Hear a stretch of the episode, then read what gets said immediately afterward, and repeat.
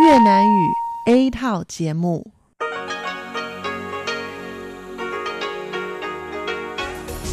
Đây là Đài Phát thanh Quốc tế Đài Loan RTI.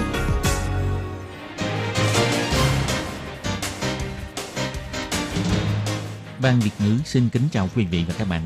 Đây là chương trình Việt ngữ Đài Phát thanh RTI được truyền đi từ Đài Loan.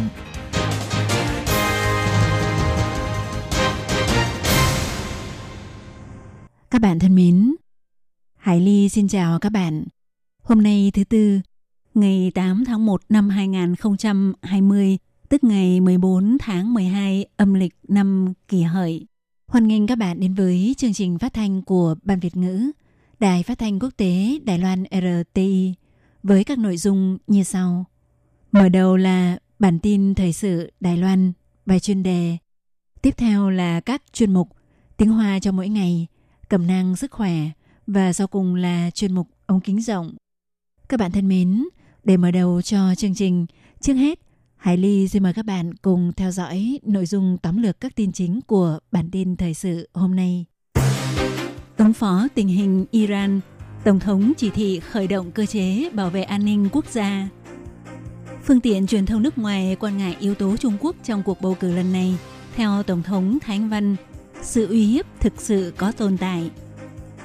Vùng tay tiêu tốn 110 triệu đài tệ để mua khung giờ quảng cáo trên truyền hình.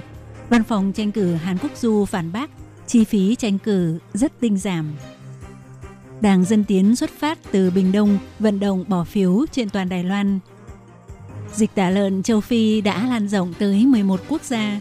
Công tác phòng kiểm dịch dịp Tết gặp nhiều thách thức. Bảng xếp hạng độ mạnh hộ chiếu các nước trên thế giới vừa ra mắt. Nhật Bản đạt ngôi vị cao nhất, Đài Loan xếp thứ 32. Các bạn thân mến và bây giờ Hải Ly xin mời các bạn đến với nội dung chi tiết của bản tin thời sự Đài Loan hôm nay.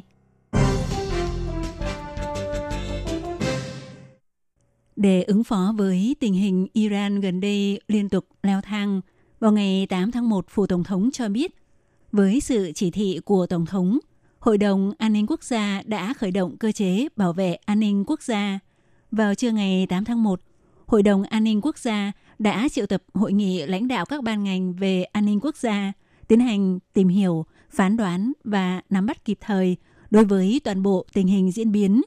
Trong hội nghị, các đơn vị liên quan cũng tiến hành sự thảo luận khá đầy đủ với lãnh đạo các bộ ngành về thị trường cổ phiếu, cung ứng nguồn năng lượng, liên hệ và bảo vệ kiều bào tại khu vực Trung Đông, cũng như động thái an ninh của vùng biển Đài Loan, đồng thời tùy theo diễn biến phát triển để nghiên cứu đưa ra phương án ứng phó.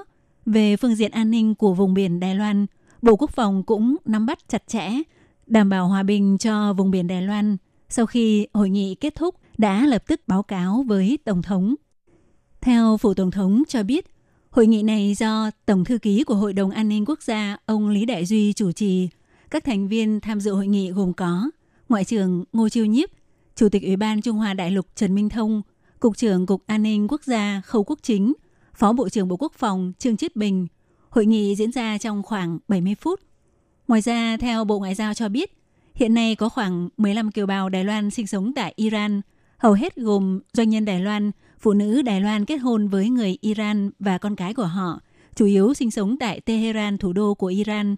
Do cân nhắc tới tình hình hiện nay của Iran, Văn phòng đại diện của Đài Loan tại Dubai đã gọi điện liên lạc với các kiều bào đang sinh sống tại Iran, nhắc nhở mọi người chú ý an toàn cá nhân và cố gắng giữ liên lạc với văn phòng đại diện. Cơ quan này cũng sẽ cung cấp những sự hỗ trợ cần thiết cho kiều bào. Sáng ngày 8 tháng 1, trong lúc đoàn xe vận động bầu cử của Tổng thống Thái Văn đang tiến hành vận động bỏ phiếu trên đường phố tại huyện Trương Hóa, khi Tổng thống bước từ trên sân khấu xuống để trả lời phỏng vấn, phóng viên của hãng tin tức BBC của Anh đột nhiên tiến đến trước mặt Tổng thống và đặt câu hỏi rằng Tổng thống nhận định ra sao về yếu tố Trung Quốc trong cuộc bầu cử lần này. Tổng thống Thái Văn nói, 那我告诉他，这是一个真的存在的威胁，它不是只是一个政治的游戏而已哈。那呃，他我也告诉他们说，呃，我们 Tôi có nói với cử tri rằng đúng là có sự uy hiếp tồn tại. Nó không phải chỉ là một trò chơi chính trị mà thôi. Tôi cũng từng nói với cử tri, Trong lúc này chúng ta phải suy nghĩ thật kỹ càng. Nếu chúng ta không kiên quyết, tất cả mọi thứ mà Đài Loan hiện đang có đều sẽ mất hết. Văn phòng tranh cử tái nhiệm của Tổng thống Thái Anh Văn đưa ra câu quảng cáo tranh cử là Hãy nói lớn tiếng lên. Trong đó, phiên bản hai thế giới sử dụng hình ảnh chia cắt, thể hiện Đài Loan và Hồng Kông hoàn cảnh tương tự nhưng cảnh ngộ lại khác nhau, nhận được sự phản ứng rất nhiệt liệt. Tổng thống cho biết, nội dung quảng cáo này đúng là để tiến hành sự so sánh giữa cảnh ngộ của Hồng Kông trong thời gian gần đây với cuộc sống ổn định của Đài Loan – giúp cử tri có thể suy nghĩ thật kỹ càng trong giai đoạn cuối cùng trước ngày bầu cử để đưa ra quyết định đúng đắn vào ngày 11 tháng 1 sắp tới. Ngoài ra, đối với luật chống thâm nhập, vào ngày 8 tháng 1, Chủ tịch Ủy ban Trung Hoa Đại lục Trần Minh Thông, Thứ trưởng Bộ Nội chính Trần Tông Ngạn và Thứ trưởng Bộ Pháp vụ Trần Minh Đường đã tổ chức cuộc họp báo bất thường để giải tỏa sự nghi ngại của các tầng lớp xã hội. Ông Trần Minh Thông cho biết, Luật chống thâm nhập là luật có thể chăm sóc toàn diện trong phương diện mạng lưới bảo vệ dân chủ. Trong khuôn khổ pháp lý hiện có, sự nghiêm cấm đối với người hỗ trợ tại sở tại đều là những hành vi bị nghiêm cấm theo luật pháp hiện hành. Do vậy định nghĩa của luật chống thâm nhập là rất rõ ràng, không có gì gọi là bao trọn toàn bộ. Ông Trần Minh Thông cũng nhấn mạnh, luật chống thâm nhập có thể điều chỉnh sự giao lưu bình thường của hai bờ eo biển làm giảm bớt sự can thiệp và thâm nhập từ phía Bắc Kinh. Ngược lại càng có thể giúp làm bình thường hóa quan hệ hai bờ eo biển. Ông Trần Minh Thông nói, luật chống thâm nhập của Đài Loan là chống thâm nhập mà không phải là phản đối giao lưu. Ngược lại có dự luật này là để giúp bình thường hóa sự giao lưu, giúp các thương nhân có thể yên tâm làm ăn, có thể từ chối sự hiệp thương, lấy danh nghĩa thực hiện dân chủ nhưng có kèm theo mục đích chính trị để thực thi cái gọi là năm điều thuộc thư gửi đồng bào Đài Loan của Chủ tịch Trung Quốc Tập Cận Bình có liên quan đến phương án một nước hai chế độ đối với Đài Loan. Trong lúc ứng cử viên Tổng thống của Đảng Dân Tiến bà Thái Anh Văn triển khai đoàn xe vận động bỏ phiếu toàn quốc theo phương thức lục quân vào giai đoạn nước rút trước cuộc bầu cử, thì ứng cử viên Tổng thống của Đảng Quốc dân ông Hàn Quốc Du lại áp dụng chiến lược kiểu không chiến – liên tục mở họp báo, kiên quyết không chịu buông tha vấn đề cố tình gây nhiễu loạn thông tin thông qua mạng Internet. Theo phương tiện truyền thông đưa tin, đội ngũ tranh cử của ông Hàn Quốc Du gần đây vung tay tiêu tốn tổng cộng 110 triệu đài tệ để mua các khung giờ quảng cáo trên truyền hình. Vào ngày 8 tháng 1, bà Vương Thiển Thu, người phát ngôn của văn phòng tranh cử Hàn Quốc Du phủ nhận nội dung tin tức này và cho biết Kinh phí phục vụ tranh cử của ông Hàn Quốc Du rất tinh giảm, là mức kinh phí tranh cử tổng thống thấp nhất từ trước tới nay. Bà Vương Thiền Thu nói.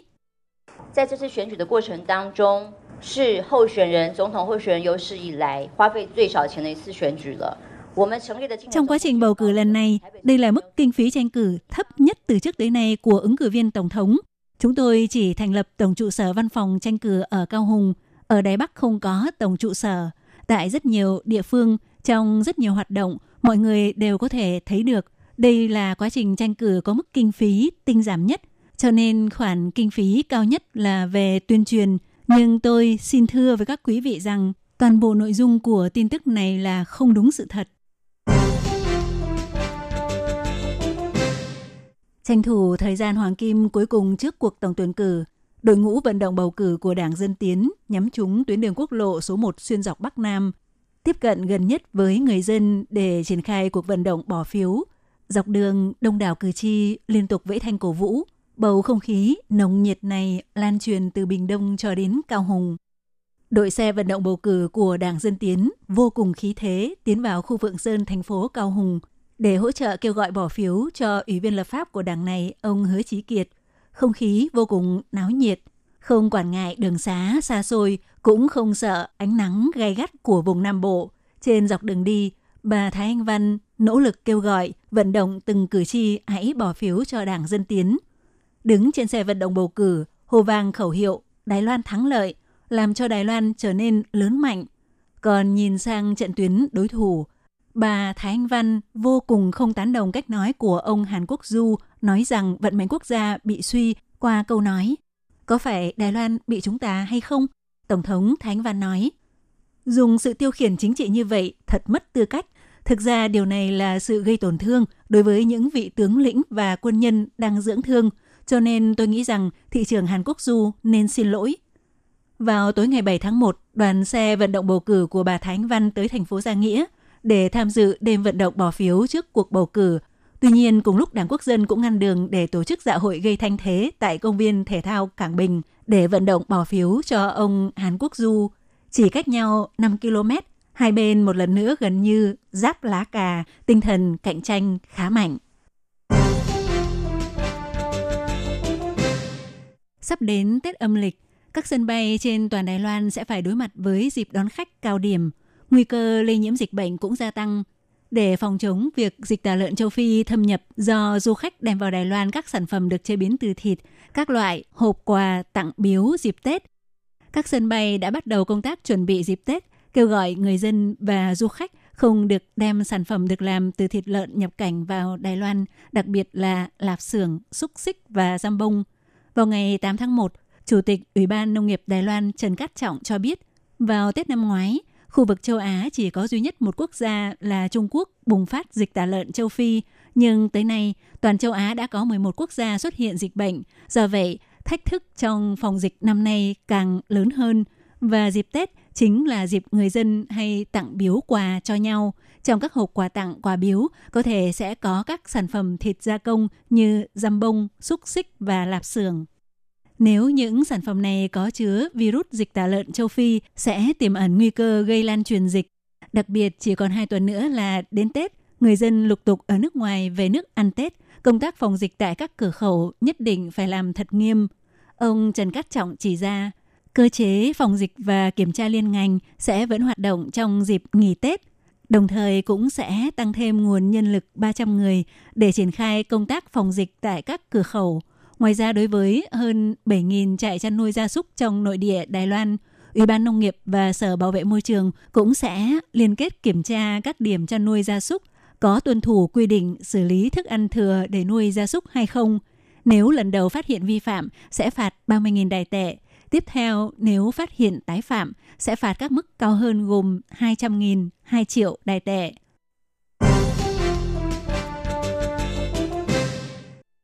Công ty tư vấn cư trú và công nhân toàn cầu Henley and Partner công bố chỉ số độ mạnh hộ chiếu các nước trên thế giới gần đây nhất. Theo đó, Nhật Bản được miễn thị thực hoặc được làm visa tại chỗ để nhập cảnh vào 191 quốc gia hoặc khu vực. Đứng đầu bảng xếp hạng độ mạnh hộ chiếu các nước trên thế giới. Đài Loan được 146 quốc gia miễn thị thực nhập cảnh, xếp thứ 32 trong bảng xếp hạng, tụt một bậc so với quý trước. Trung Quốc xếp thứ 72. Theo bảng xếp hạng top 10 hộ chiếu quyền lực nhất thế giới do mạng tin tức truyền hình cáp CNN của Mỹ đưa tin, hầu hết các vị trí đứng đầu của bảng xếp hạng top 10 hộ chiếu quyền lực nhất thế giới năm 2020 là các quốc gia châu Á. Trong đó Singapore xếp thứ hai với số lượng 190 quốc gia miễn thị thực nhập cảnh cho nước này. Hàn Quốc được 189 quốc gia miễn thị thực nhập cảnh xếp thứ ba. Sáu quốc gia còn lại trong bảng xếp hạng top 10 hộ chiếu quyền lực nhất thế giới năm 2020 hầu hết là các quốc gia ở châu Âu, trong đó có nước Ý và Phần Lan đồng xếp hạng xếp thứ tư, Tây Ban Nha, Luxembourg và Đan Mạch đồng xếp hạng xếp thứ năm, Thụy Điển và Pháp đồng xếp hạng xếp thứ sáu.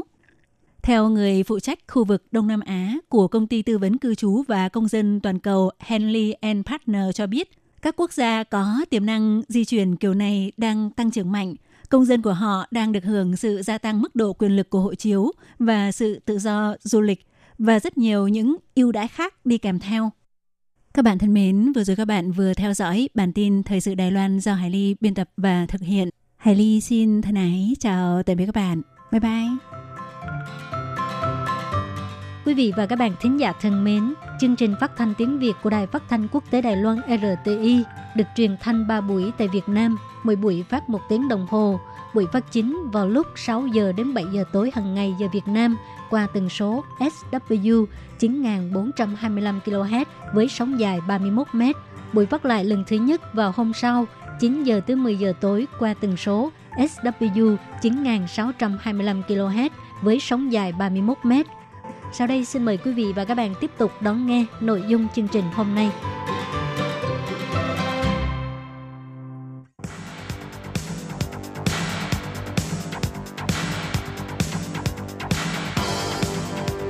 Đây là đài phát thanh quốc tế Đài Loan RTI, truyền thanh từ Đài Loan. Mời các bạn theo dõi bài chuyên đề hôm nay.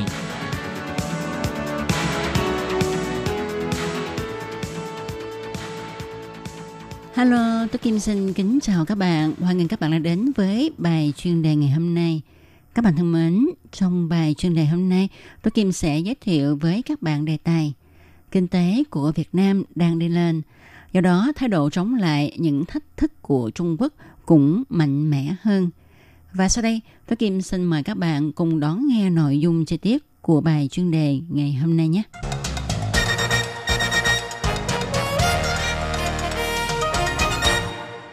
Các bạn thân mến, như chúng ta đều biết, sự qua lại giữa Việt Nam và Trung Quốc đã có một lịch sử khá lâu dài. Từ thế kỷ trước, sau khi hai nước bị đảng Cộng sản nắm quyền, thì quan hệ hai bên cũng lên xuống thất thường. Trong những năm gần đây, ngoài những tranh chấp về lãnh thổ ra, thì các mặt khác trong quan hệ hai bên vẫn ổn định. Nhưng Việt Nam sau hơn 30 năm mở cửa cải cách kinh tế của Việt Nam phát triển kinh người và được cho rằng là con rồng nhỏ ở châu Á. Và sau khi Việt Nam có nền kinh tế vững mạnh, thì thái độ của Việt Nam đối với những thách thức khiêu chiến của Trung Quốc cũng ngày càng mạnh mẽ hơn. Việt Nam bắt trước con đường mở cửa cải cách của Trung Quốc vào những năm 1980. Từ năm 1986, Việt Nam nhanh chóng phát triển công nghiệp nhẹ và nông nghiệp, mở rộng xuất khẩu thủy sản, lập nền tảng phát triển kinh tế của Việt Nam.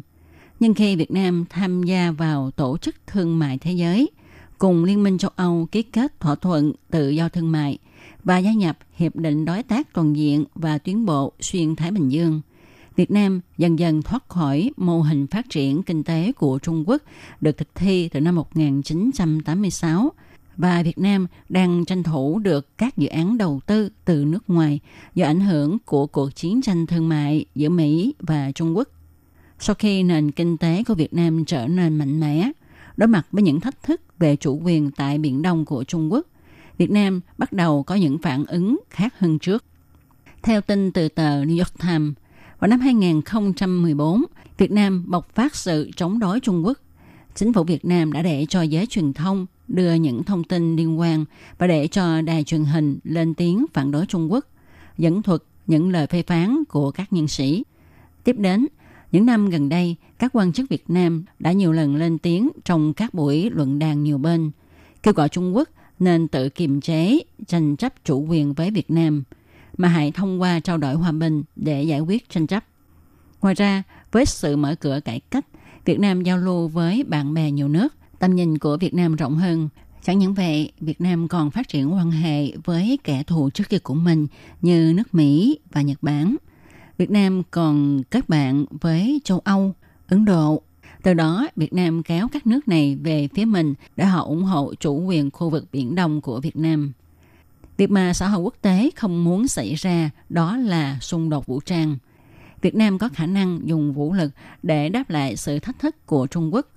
Chuyên gia cho biết, quân đội Việt Nam khá mạnh, nếu bị Trung Quốc tràn ép thái quá thì cũng không chịu lép, không chịu thỏa thuận và đầu hàng. Họ sẽ phản công lại để gìn giữ, bảo vệ lợi ích quốc gia. Vào thế kỷ trước, Việt Nam và Trung Quốc từng xảy ra hai cuộc chạm trán. Thứ nhất là vào năm 1974 và năm 1977. Sự tranh chấp về biên giới ở Bắc Bộ đã được giải quyết vào năm 2010, nhưng chủ quyền khu vực biển thì chưa hóa giải. Qua nhiều lần xung đột trên biển, Việt Nam có ý dùng luật để giải quyết tranh chấp với Trung Quốc, thậm chí yêu cầu Tòa án quốc tế tiến hành hòa giải.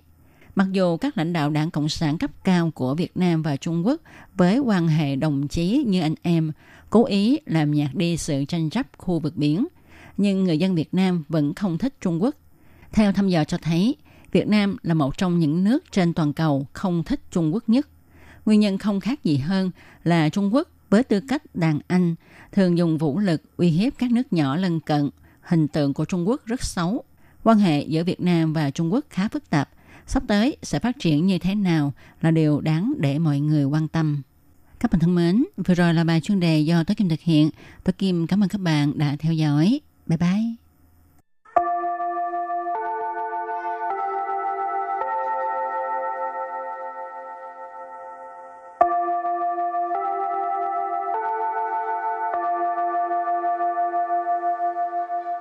Xin mời quý vị và các bạn đến với chuyên mục Tiếng Hoa cho mỗi ngày do Lệ Phương và Thúy Anh cùng thực hiện.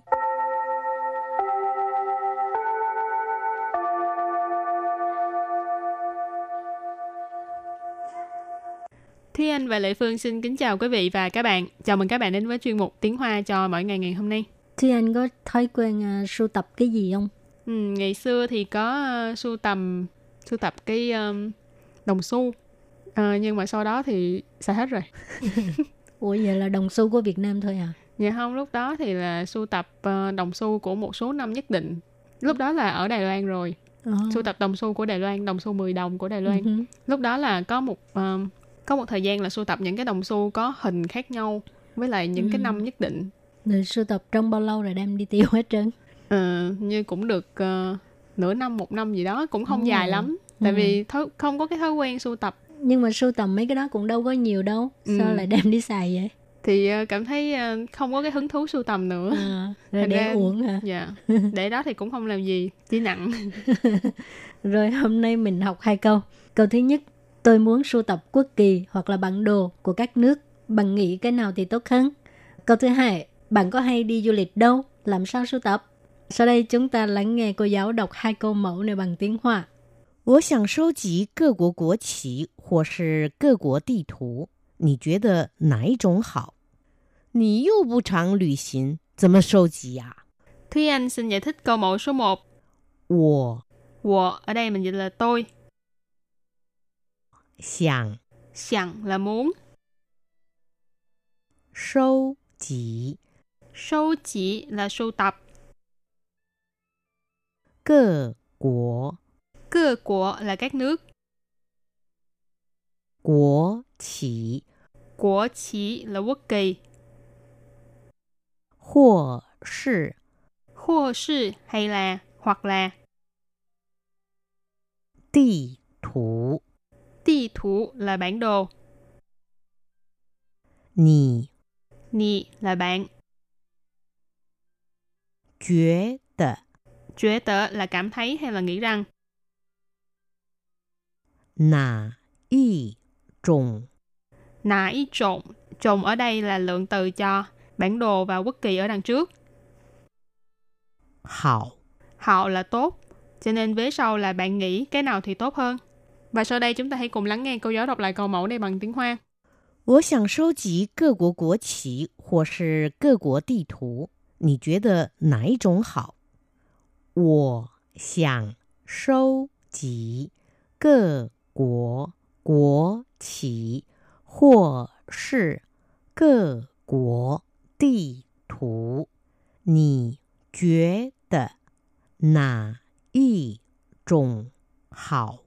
Câu này có nghĩa là tôi muốn sưu tập quốc kỳ hoặc là bản đồ của các nước. Bạn nghĩ cái nào thì tốt hơn? Câu thứ hai, bạn có hay đi du lịch đâu? Làm sao sưu tập? 你又不常旅行，怎么收集呀、 À, sau đây Lê Phương xin giải thích các từ vựng trong câu 2. Nì Nì là bạn ha. Yô Yô lại. Bù chẳng Bù chẳng là không có thường xuyên. Lữ xính Lữ xính có nghĩa là du lịch ha, giống như à, uh, lùi dậu.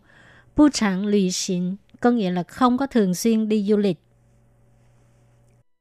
怎么 Chậm á là làm sao. 收集 Sâu chỉ là sưu tầm, sưu tập. 啊？ À, cái này là ngữ khí từ. Học và sau đây chúng ta lắng nghe cô giáo đọc câu mẫu này bằng tiếng Hoa. 你又不常旅行，怎么收集呀、你又 不常旅行，怎么收集啊？ Câu vừa rồi là Bạn có hay đi du lịch đâu? Làm sao sưu tập? Và sau đây chúng ta hãy cùng đến với phần từ vựng mở rộng.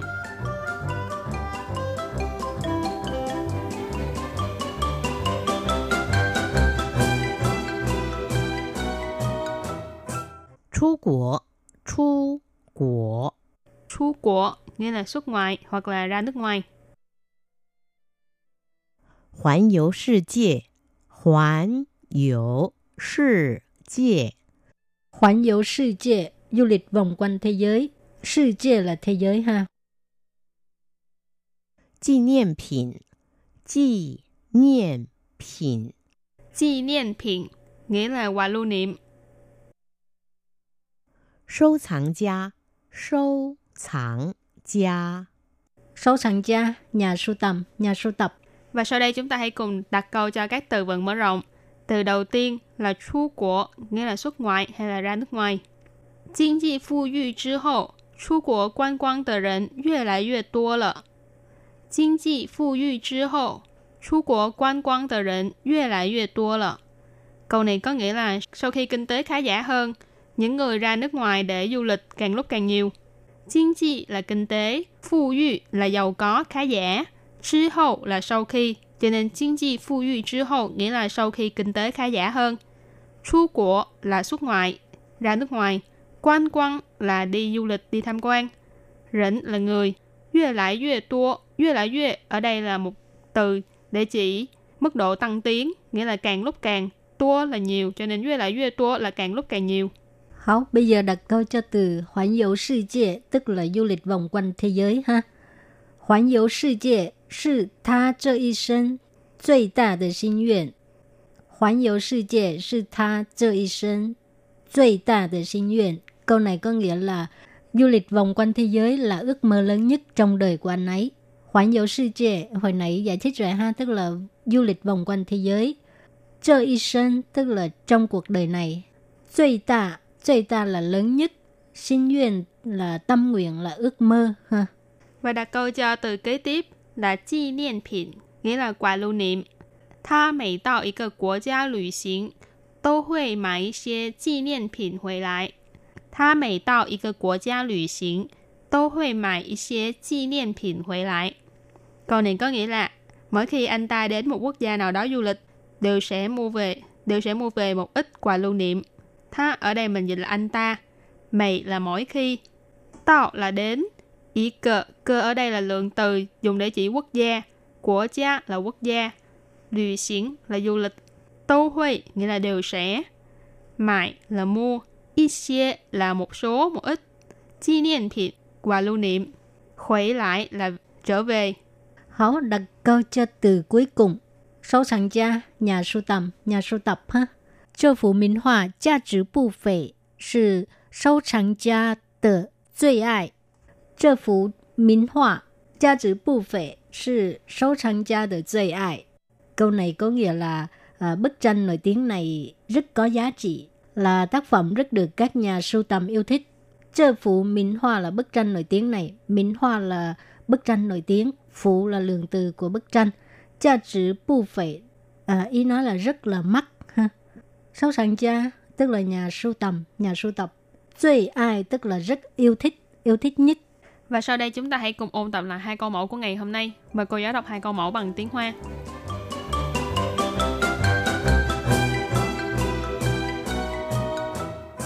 我想收集各国国旗或是各国地图，你觉得哪一种好？我想收集各 国国旗或是各国地图，你觉得哪一种好？ Câu này có nghĩa là tôi muốn sưu tập quốc kỳ hoặc là bản đồ của các nước. Bạn nghĩ cái nào thì tốt hơn? 你又不常旅行，怎么收集呀、你又不常旅 行，怎么收集啊？ Câu vừa rồi là bạn có hay đi du lịch đâu? Làm sao sưu tập? Hảo, các bạn thân mến, bài học hôm nay đến đây xin tạm chấm dứt. Cảm ơn các bạn đã đón nghe. Bye bye. Bye bye. “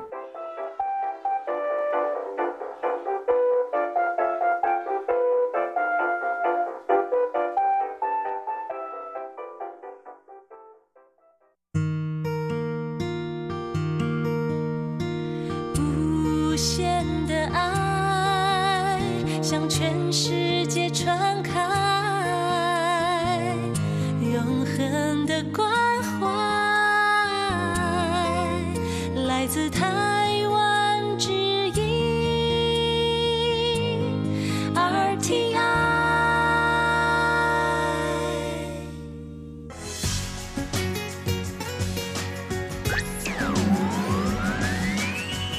vị đang đón nghe chương trình Việt ngữ Đài RTI truyền thanh từ Đài Loan.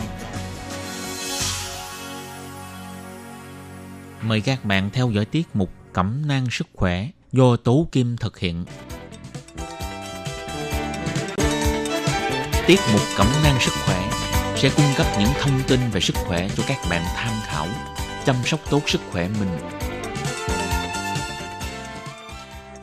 Hello, tôi Kim xin kính chào các bạn. Hoan nghênh các bạn đã đến với chương mục cẩm nang sức khỏe ngày hôm nay.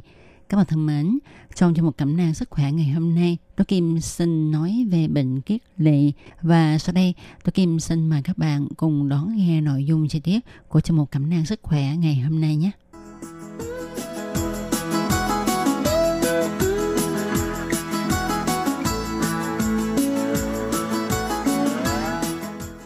Mở đầu chương trình hôm nay, tôi Kim sẽ nói về bệnh kiết lỵ, bao gồm nguyên nhân gây ra bệnh, triệu chứng, biến chứng, đường lây, cách phòng bệnh như thế nào vân vân.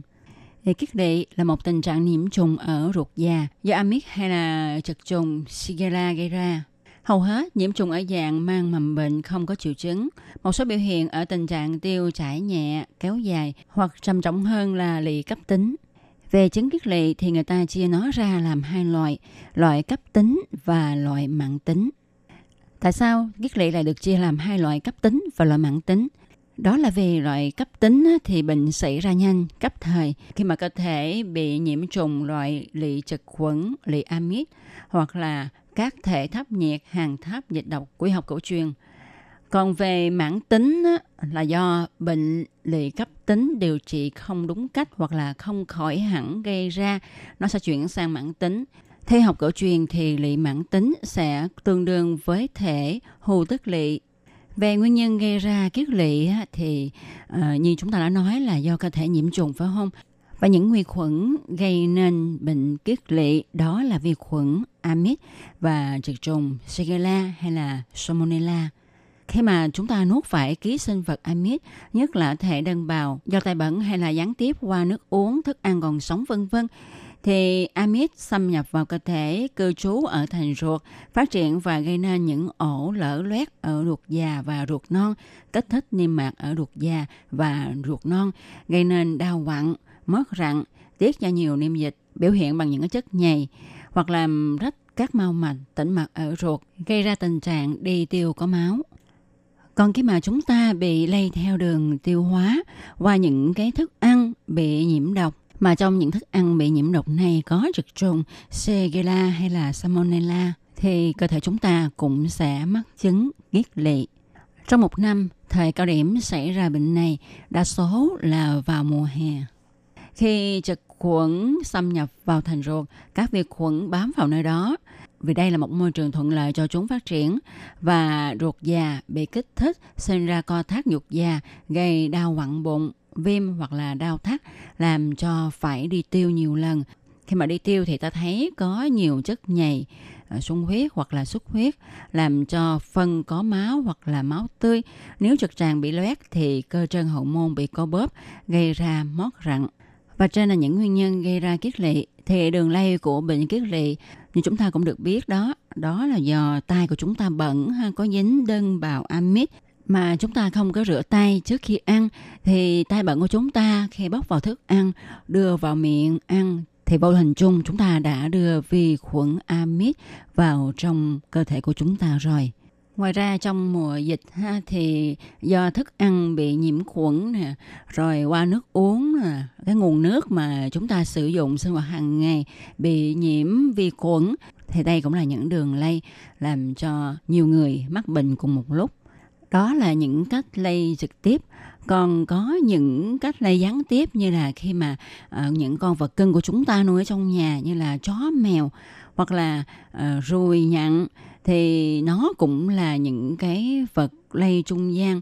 Tại vì khi mà ruồi nhạn nó bay đậu vào những cái thức ăn hay là những cái phân, chất thải mà người bệnh thải ra, cho những nơi mà ruồi nhặn đậu vào có vi khuẩn thì những vi khuẩn này sẽ bám vào chân của nó. Rồi khi những con ruồi nhặn này ha, nó bay đến đậu vào những cái thức ăn sạch của chúng ta thì những cái thức ăn này đã bị nhiễm vi khuẩn. Do đó khi mà chúng ta ăn những thức ăn này vào thì đương nhiên là những cái vi khuẩn, à, miết lị vân vân nó sẽ có dịp có cơ hội xâm nhập vào cơ thể của chúng ta rồi gây nên bệnh. Ngoài ra bệnh kiết lỵ còn có thể lây qua hoạt động tình dục và đây là một vấn đề sức khỏe cộng đồng quan trọng ở những quần thể đồng tính luyến ái đó. Sau đây chúng ta hãy cùng nhau tìm hiểu về những cái triệu chứng của bệnh kiết lỵ nha. Thì bệnh kiết lụy đa số triệu chứng mà gây cho chúng ta chú ý nhiều nhất đó là rối loạn đại tiện. Tức là người bệnh đi đại tiện rất là nhiều lần, mỗi lần ra ít phân, có khi không có phân, người bệnh phải mót rặn nhiều nhưng lại rất là khó đi ngoài. Vì vậy người ta có thể xem kiết lệ là một thể đặc biệt của bệnh táo bón. Rồi khi mà đại tiện ra ha, thì phân á, thường rất là ít nhưng mà nó có lẫn với là chất nhầy niêm dịch mũ nhầy à, lẫn chút máu tươi hay là có máu lẫn với lại chất nhầy có bọt và có hơi. Có khi thì đi tiện ra chỉ có máu và dịch mà thôi chứ không có phân. Khi mà đi đại tiện thì thấy rất là đau bụng và mót rặn. Một lần đại tiện thấy đau quặn từng cơn ở dọc theo khung đại tràng, nhất là vùng đại tràng, sima và trực tràng, kèm theo đau có phản xạ, mót rặn, đau buốt, mót rặn ở hậu môn, làm cho người bệnh bắt buộc phải đại tiện ngay. Mà sau khi đại tiện thì đau và mót rặn hết. Trong một ngày có rất nhiều cơn đau, làm cho người bệnh phải đi ngoài rất là nhiều lần. Ngoài những cái triệu chứng trên ra thì à, người bệnh còn có những cái triệu chứng về tiêu hóa tùy theo nguyên nhân gây bệnh làm cho người bệnh có dấu hiệu như là à, bị ói nè, soi bụng hay là bán tắc ruột, có dấu hiệu nhiễm trùng vân vân. Khi chúng ta bị mắc chứng kiết lỵ thì chúng ta nhớ là phải điều trị cho dứt hẳn bệnh. Tại vì nếu không nó sẽ gây nên mãn tính và đôi khi nó cũng gây nên những cái biến chứng rất là tai hại và nguy hiểm. Chẳng hạn như là đối với lì amid, nếu mà chúng ta không có chữa trị tốt thì bệnh có thể đi qua đường tĩnh mạch hoặc là bạch huyết hoặc là lan truyền sang bên cạnh gây ra viêm gan. Thường thì uh, người bệnh sẽ bị áp xe gan, rồi áp xe phổi, có thể là do áp xe gan tràn vào phổi hoặc là do vi khuẩn di chuyển sang. Rồi nếu như mà chúng ta bị mắc kiết lỵ do trực khuẩn mà không điều trị đúng và tốt à, dứt hẳn bệnh thì có thể nó sẽ gây ra một số biến chứng như là chảy máu ruột nè, thủng ruột, rồi thấp khớp do lị và thấp khớp do lị thì xuất hiện trong cái thời kỳ toàn phát hoặc là đang hồi phục sức khỏe rồi liệt nhưng khỏi mà không để lại di chứng thì trường hợp này ờ, cũng rất là hiếm gặp. Lị trực khuẩn còn có thể đi vào mắt gây hội chứng viêm màng tiếp hợp, ống tiết niệu và khớp, viêm ống mắt vân vân. Cho nên á, các bạn nên chú ý không nên xem thường chứng kiết lỵ. Ờ, khi mà mắc bệnh thì chúng ta phải nhanh chóng điều trị đúng kịp thời kịp lúc đừng để cho nó biến chứng qua những cái bệnh khác nha. Sau khi đã tìm hiểu nguyên nhân, đường lây, triệu chứng, rồi biến chứng thì sau đây chúng ta hãy cùng nhau tìm hiểu cách phòng ngừa như thế nào ha. Thì qua những cái nguyên nhân đường lây, chắc chắn là các bạn đã suy luận ra là chúng ta phải phòng ngừa như thế nào. Thì sau đây tôi Kim xin tóm tắt lại và nói rõ hơn về những cái cách phòng ngừa như đã nói là bệnh kiết lỵ, nó lây qua thức ăn nè, lây qua tai bẩn nè, rồi ruồi rồi um, những cái sinh hoạt tình dục của nhóm đồng tính liếu ái vân vân. Vậy thì trước hết chúng ta phải tìm cách ngăn ngừa những cái đường lây này chứ ha. Trong sinh hoạt thường ngày chúng ta phải tập thói quen rửa tay trước khi ăn và sau khi đi tiểu tiện tránh thói quen đưa tay vào ngậm trong miệng hay là dụi mắt thức ăn thì chúng ta không nên để ở ngoài để cho ruồi nhặn rồi bụi bặm bay vào, mà chúng ta phải đậy cho kỹ, cho kín hay là để vào tủ lạnh, vân vân. Chúng ta nên ăn chín, uống chín. Vào những ngày trời nóng nực, khi mà chúng ta rất thèm ăn một ly đá bào hay là uống một ly trà đá, thì chúng ta cũng phải cân nhắc kỹ xem là nước đá đó, nó có vệ sinh hay không, nguồn nước tạo ra nước đá có sạch sẽ hay không, có bị nhiễm trùng hay không nhé. Khi mà bắt buộc phải ăn thức ăn có rau sống, thì cái rau sống này chúng ta phải rửa cho thật sạch, thật kỹ với cái nguồn nước đảm bảo là nước sạch, không bị nhiễm khuẩn, thì như vậy mới có thể tránh khỏi chúng ta bị lây nhiễm bệnh. Và khi mà trong nhà của chúng ta có người bị mắc chứng kiết lỵ thì chúng ta càng phải kỹ lưỡng hơn. Chúng ta phải đưa người bệnh đi điều trị cho khỏi bệnh hẳn và điều trị luôn cả những người lành mang bào nang. Đồng thời dọn dẹp sạch nhà cửa, rau rửa thường xuyên, quản lý tốt những cái chất thải của người bệnh khi họ thải ra ngoài nhằm tránh cho người nhà bị lây nhiễm bệnh.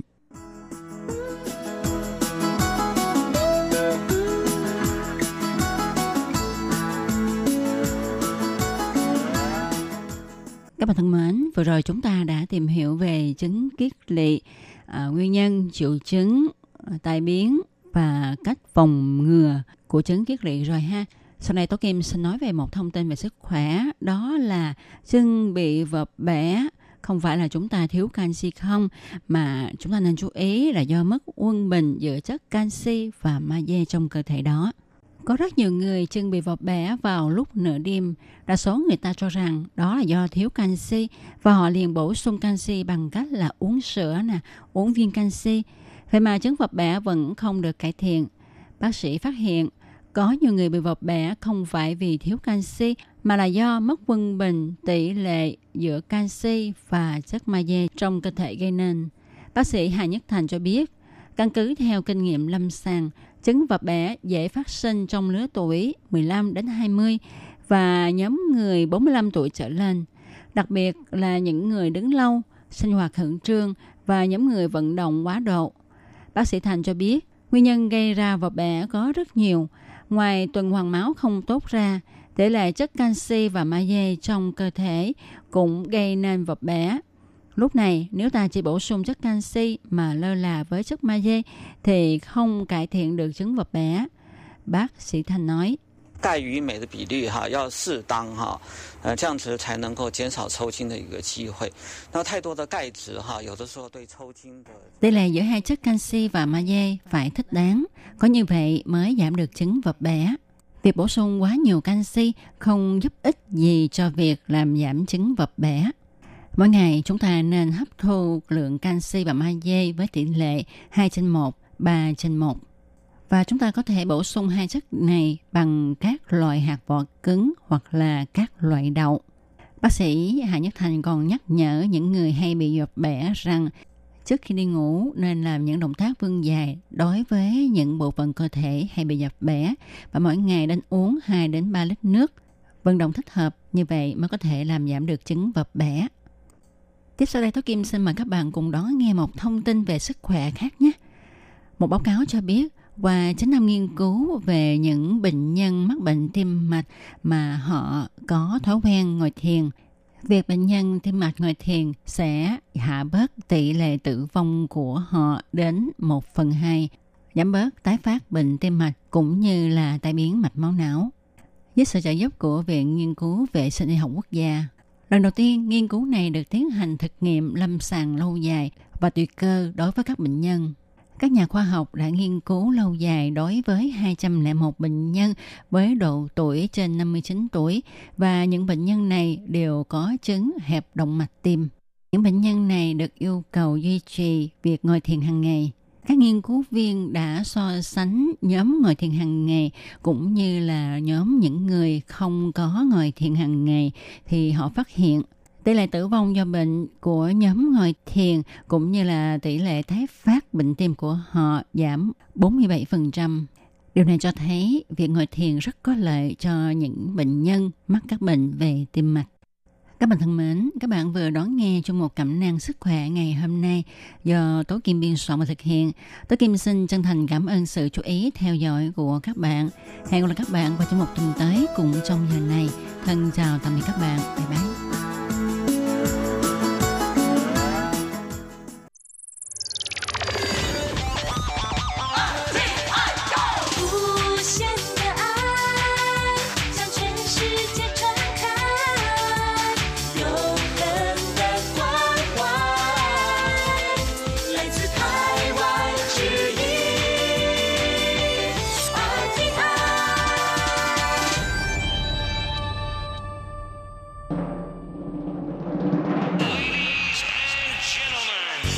Đang đón nghe chương trình Việt ngữ Đài RTI truyền thanh từ Đài Loan.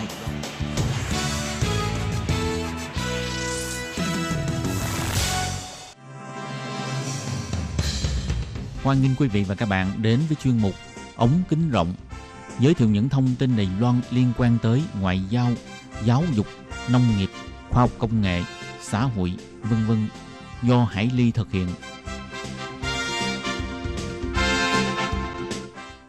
Các bạn thân mến, Hải Ly xin chào các bạn. Hoan nghênh các bạn lại đến với chuyên mục ống kính rộng vào thứ tư hàng tuần. Thưa các bạn, trong buổi phát vào tuần trước, Hải Ly đã mời các bạn theo dõi cuộc phỏng vấn của Hải Ly với giáo sư, tiến sĩ, nhà văn hóa học Việt Nam Trần Ngọc Thêm để giới thiệu về cuốn sách của ông có tựa đề Tìm về bản sắc văn hóa Việt Nam, cái nhìn, hệ thống và loại hình. Sau 8 năm do đội ngũ phiên dịch của Trung tâm Nghiên cứu Việt Nam trường Đại học Thành Công do giáo sư Tưởng Vi Văn dẫn dắt và hiệu đính, triển khai quá trình dịch thuật rất công phu và thận trọng, thì ờ, cuối năm ngoái đã được xuất bản và cho ra mắt bản dịch tiếng Trung của cuốn sách này. Vậy trong chương trình hôm nay, Hải Ly sẽ mời các bạn tiếp tục theo dõi những nội dung tường thuật lại ờ, lễ phát biểu ờ, ra mắt cuốn sách này. Vâng, thưa các bạn, thì tới dự buổi lễ ra mắt cuốn sách mới tìm về bản sắc văn hóa Việt Nam, cái nhìn, hệ thống và loại hình thì à, cũng có sự tham dự của ông Tiêu Tân Hoàng là tham mưu cố vấn về chính sách của phủ tổng thống Đài Loan và cũng là chủ tịch hội đồng quản trị của Quỹ giao lưu châu Á của Đài Loan. Và sau đây Hải Ly xin mời các bạn theo dõi nội dung phát biểu của ông Tiêu Tân Hoàng về sự à, ra mắt của cuốn sách này tại Đài Loan nhé. Ông phát biểu cho biết như sau. Ờ, 恭喜陈教授的书啊，能够在台湾有中文版啊，有汉字版。那也谢也也也恭喜这个蒋教授的团队啊，能够把这个 Trước tiên tôi xin chúc mừng giáo sư Trần Ngọc Thêm vì cuốn sách của ông đã xuất bản bản dịch tiếng Trung. Cũng xin chúc mừng nhóm của giáo sư Tưởng Vi Văn đã có thể hoàn thành dịch thuật tác phẩm lớn này. Tôi nói tác phẩm lớn là hoàn toàn không quá lời chút nào. Tôi thiết nghĩ giáo sư Trần Ngọc Thêm là một học giả về ngôn ngữ toán. Thực ra thì tôi không hiểu lắm thế nào gọi là ngôn ngữ toán. Một nhà học giả có bối cảnh về lĩnh vực khoa học tự nhiên, trong khi đó ngôn ngữ học là một bộ môn khoa học nhất trong lĩnh vực lý luận xã hội nhân văn. Hai lĩnh vực này kết hợp lại với nhau và để đánh giá một hệ thống văn hóa không chịu ảnh hưởng của yếu tố khoa học tự nhiên thì phải xử lý như thế nào thì tôi không có đủ kiến thức chuyên môn. Tôi có cơ hội được đọc trước bản thảo tiếng Trung của cuốn sách này và tôi có viết một đoạn lời dẫn. Thì một trong những điều mà tôi được gợi mở từ cuốn sách này, thứ nhất là loại hình học. Bản thân tôi rất thích nghiên cứu tìm hiểu về các hiện tượng xã hội cũng như hiện tượng văn hóa thông qua lý luận loại hình học. Từ góc độ loại hình học thì chúng ta có thể tìm ra một vấn đề để tìm hiểu một cách có hệ thống, rồi lại tìm ra một vấn đề khác và tiến hành so sánh. Nhưng loại hình học có tính chất vĩ mô nên có thể sẽ có một phần khiếm khuyết. Tuy nhiên nó cũng rất dễ hiểu, như giáo sư Trần Ngọc Thêm đã vận dụng đưa ra yếu tố âm tính và dương tính. Thì đối với người Hoa mà nói, hai yếu tố âm và dương không hề xa lạ. Và chúng ta cũng sẽ đặt cho nền văn hóa âm tính và dương tính một cách nghĩ nhất định, bất kể là về giới tính, về sự nhẹ nhàng nữ tính, sự mạnh mẽ, lúa nước, chăn nuôi du mục, sông nước, rừng núi. Như văn hóa lúa nước, phía Bắc là núi, rồi có thảo nguyên, có đồng bằng, thì theo cách nghiên cứu theo kiểu loại hình học như vậy có góc độ rất hay, từ đó tạo sự so sánh giữa phía Bắc và phía Nam, thì Đài Loan đương nhiên có tính âm tính, và từ đó cũng có thể quan sát nghiên cứu sự tương tác của Đài Loan với văn hóa của các khu vực có tính dương tính. Điểm sau cùng tôi xin được đề cập đó là trong mấy năm gần đây, Đài Loan thúc đẩy chính sách hướng Nam mới. Sự giao lưu về học thuật là một trong những nội dung quan trọng của chính sách này. Trong mấy năm gần đây, thông qua sự thúc đẩy của giáo sư Tưởng Vi Văn và các đơn vị liên quan, thì đã có một số tác phẩm văn thơ của Đài Loan được dịch thuật sang tiếng Việt và tác phẩm của Việt Nam được dịch sang tiếng Trung, tiếng Đài. Đây là một sự giao lưu vô cùng quan trọng. Quỹ giao lưu châu Á của Đài Loan cũng đã phát thông cáo báo chí đối với cuốn Tìm về bản sắc văn hóa Việt Nam, cái nhìn, hệ thống và loại hình. Tôi cảm thấy sự giao lưu về học thuật giữa hai bên là vô cùng quan trọng. Chính sách hướng Nam mới không chỉ có lĩnh vực kinh doanh, Ngoài kiếm tiền, chúng ta còn phải tạo ra các giá trị, kết tình bạn hữu, tạo các mối lương duyên và tạo công ăn việc làm. Trong đó sự thảo luận, trao đổi về giá trị là vô cùng quan trọng. Trong mấy năm nay, Đài Loan lần lượt xuất bản nhiều cuốn sách về Đông Nam Á. Trong đó cuốn này là cuốn dày nhất, nặng nhất và có thể cũng là cuốn đắt nhất. Cuốn sách này chứa đựng rất nhiều kiến thức và thích hợp cho nhiều đối tượng người đọc khác nhau. Điều sau cùng tôi xin được chia sẻ, đó là vô cùng vui mừng vì cuốn sách này đã được xuất bản ra mắt tại Đài Loan. Cuốn sách này là một tấm gương để thúc đẩy Đài Loan học hỏi cách tìm tòi khám phá văn hóa của chính mình. Cũng là một cuốn sách công cụ rất hay để người Đài Loan tìm hiểu văn hóa Việt Nam.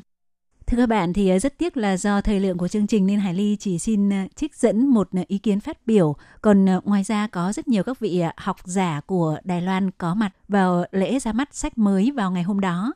Và ngoài các giáo sư học giả của Đài Loan thì ngày hôm đó cũng có rất nhiều di dân mới người Việt, trong đó có những cô giáo dạy tiếng Việt cũng tới tham gia.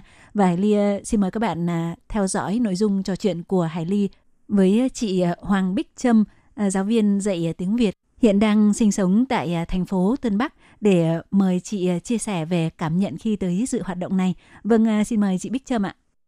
Cảm nghĩ của em khi mà tham gia buổi ra mắt sách của giáo sư Trần Ngọc Thêm đúng như là giáo sư nói cũng như giáo sư đã đi nước ngoài giáo sư cũng không có hiểu rõ về lịch sử Việt Nam cho lắm nhưng mà sau khi ông làm đề tài nghiên cứu về lịch sử thì có được hiểu biết thêm thì mình khi mà mình tham gia nghe giáo sư giải thích như vậy và có những cái điều mà từ trước đúng như mà trong cái lúc mình học lịch sử ở ở Việt Nam mình cũng chưa học qua thì hôm bữa đó mình cũng à, biết thêm một chút chút Ừ. và có một cái hướng tò mò là mình sẽ ừ mình sẽ quay về mình nói ừ những gì mình hồi trước mình chưa biết thì có thể mình đọc thêm để mình hiểu Ồ, vậy không hiểu là tại sao mà chị Bích Trâm lại có cái nhu cầu là muốn à, tham dự cái à, buổi ra mắt sách này.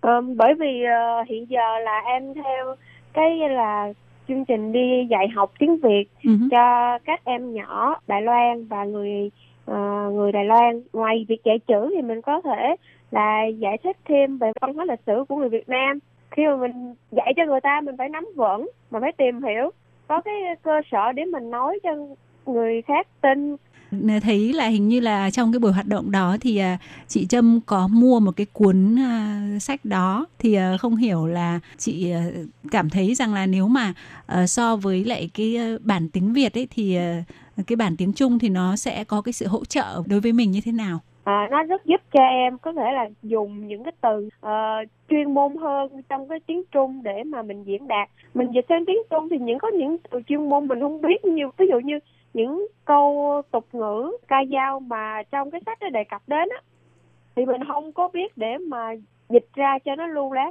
Vâng, vậy rất là cảm ơn sự ờ, chia sẻ của chị ờ, Bích Trâm và cũng chúc cho chị Bích Trâm là sẽ luôn luôn thuận lợi trong công tác dạy học. Xin cảm ơn ạ dạ em cảm ơn chị Hải Ly ạ Vâng, ờ, thưa các bạn, thì ờ, tại hoạt động này Hải Ly cũng có cơ hội được đặt ra câu hỏi với ờ, giáo sư Trần Ngọc Thêm về việc rất nhiều người Việt sinh sống tại Đài Loan, đặc biệt là các giáo viên dạy tiếng Việt, trong đó có Hải Ly. Khi gặp người Đài Loan thì có rất nhiều người đặt câu hỏi là Việt Nam có phải là xã hội mẫu hệ hay không? Thì nếu lý giải một cách có tính hệ thống theo cuốn sách tìm về bản sắc văn hóa Việt Nam của ông thì ờ, ông sẽ hướng dẫn chúng ta giải thích như thế nào đối với câu hỏi này nhé.